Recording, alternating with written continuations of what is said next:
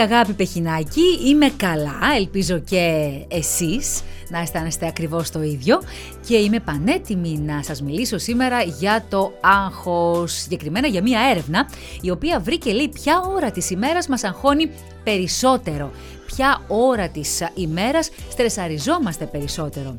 Για να ρίξουμε λοιπόν μια ματιά σε αυτήν την πολύ ενδιαφέρουσα έρευνα και να μοιραστούμε όλα όσα έχει να μας πει. Το άγχος μέσα στην ημέρα ξεκινά δυστυχώς από πολύ νωρίς. Βρετανική δημοσκόπηση εντόπισε τι μας αγχώνει περισσότερο και ποια ώρα της ημέρας το στρες χτυπάει κόκκινο. Να ξυπνήσουμε τα παιδιά για το σχολείο, να ετοιμάσουμε πρωινό, να μπούμε στο αυτοκίνητο και να κολλήσουμε στην κίνηση. Έχοντας όλες αυτές τις δραστηριότητες στο πρόγραμμα, από τη στιγμή που θα ανοίξουμε τα μάτια μας, δεν αποτελεί μάλλον έκπληξη ότι οι πρωινές ώρες είναι και αυτές που τελικά μας αγχώνουν περισσότερο. Ειδικότερα τα αποτελέσματα α, νέας βρετανικής έρευνας που βασίστηκε σε απαντήσεις περίπου 2.000 ενηλίκων αποκάλυψε και την ακριβή ώρα που το άγχος πιάνει ταβάνι. Ποια είναι αυτή; Στις 7 και 23 προ μεσημβρίας, όταν δηλαδή ένας γονιός έχει ήδη ξυπνήσει και σκέφτεται όλες τις υποχρεώσεις που ακολουθούν.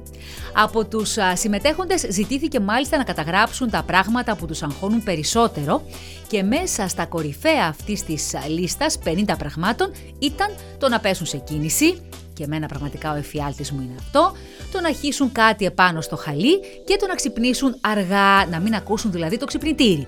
Εν τούτης, μάλλον δεν αποτελεί έκπληξη το γεγονός ότι οι ενήλικες έρχονται αντιμέτωποι με τρία αγχωτικά γεγονότα κάθε μέρα και οι γυναίκες τα βιώνουν μία ώρα νωρίτερα από ότι οι άνδρες. Πού όμως εντοπίζεται η πηγή του άγχους; Σύμφωνα με τις απαντήσεις των συμμετεχόντων, οι κυριότερες αιτίες του καθημερινού άγχους περιλαμβάνουν την κούραση για το 46% των συμμετεχόντων, τον ακανόνιστο ύπνο για το 36% και μία πολύ άσχολη ημέρα στη δουλειά για το 33%.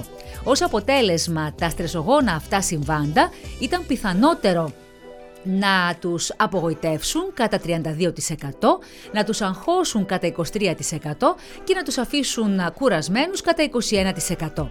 Επιπλέον οι ενήλικες δήλωσαν ότι συνήθως έχουν 5 πράγματα στο μυαλό τους ταυτόχρονα, ενώ το 16% δήλωσε ότι πιθανότατα αντιμετωπίζει περισσότερα αγχωτικά συμβάντα κατά τη διάρκεια της ημέρας σε σύγκριση με άλλους.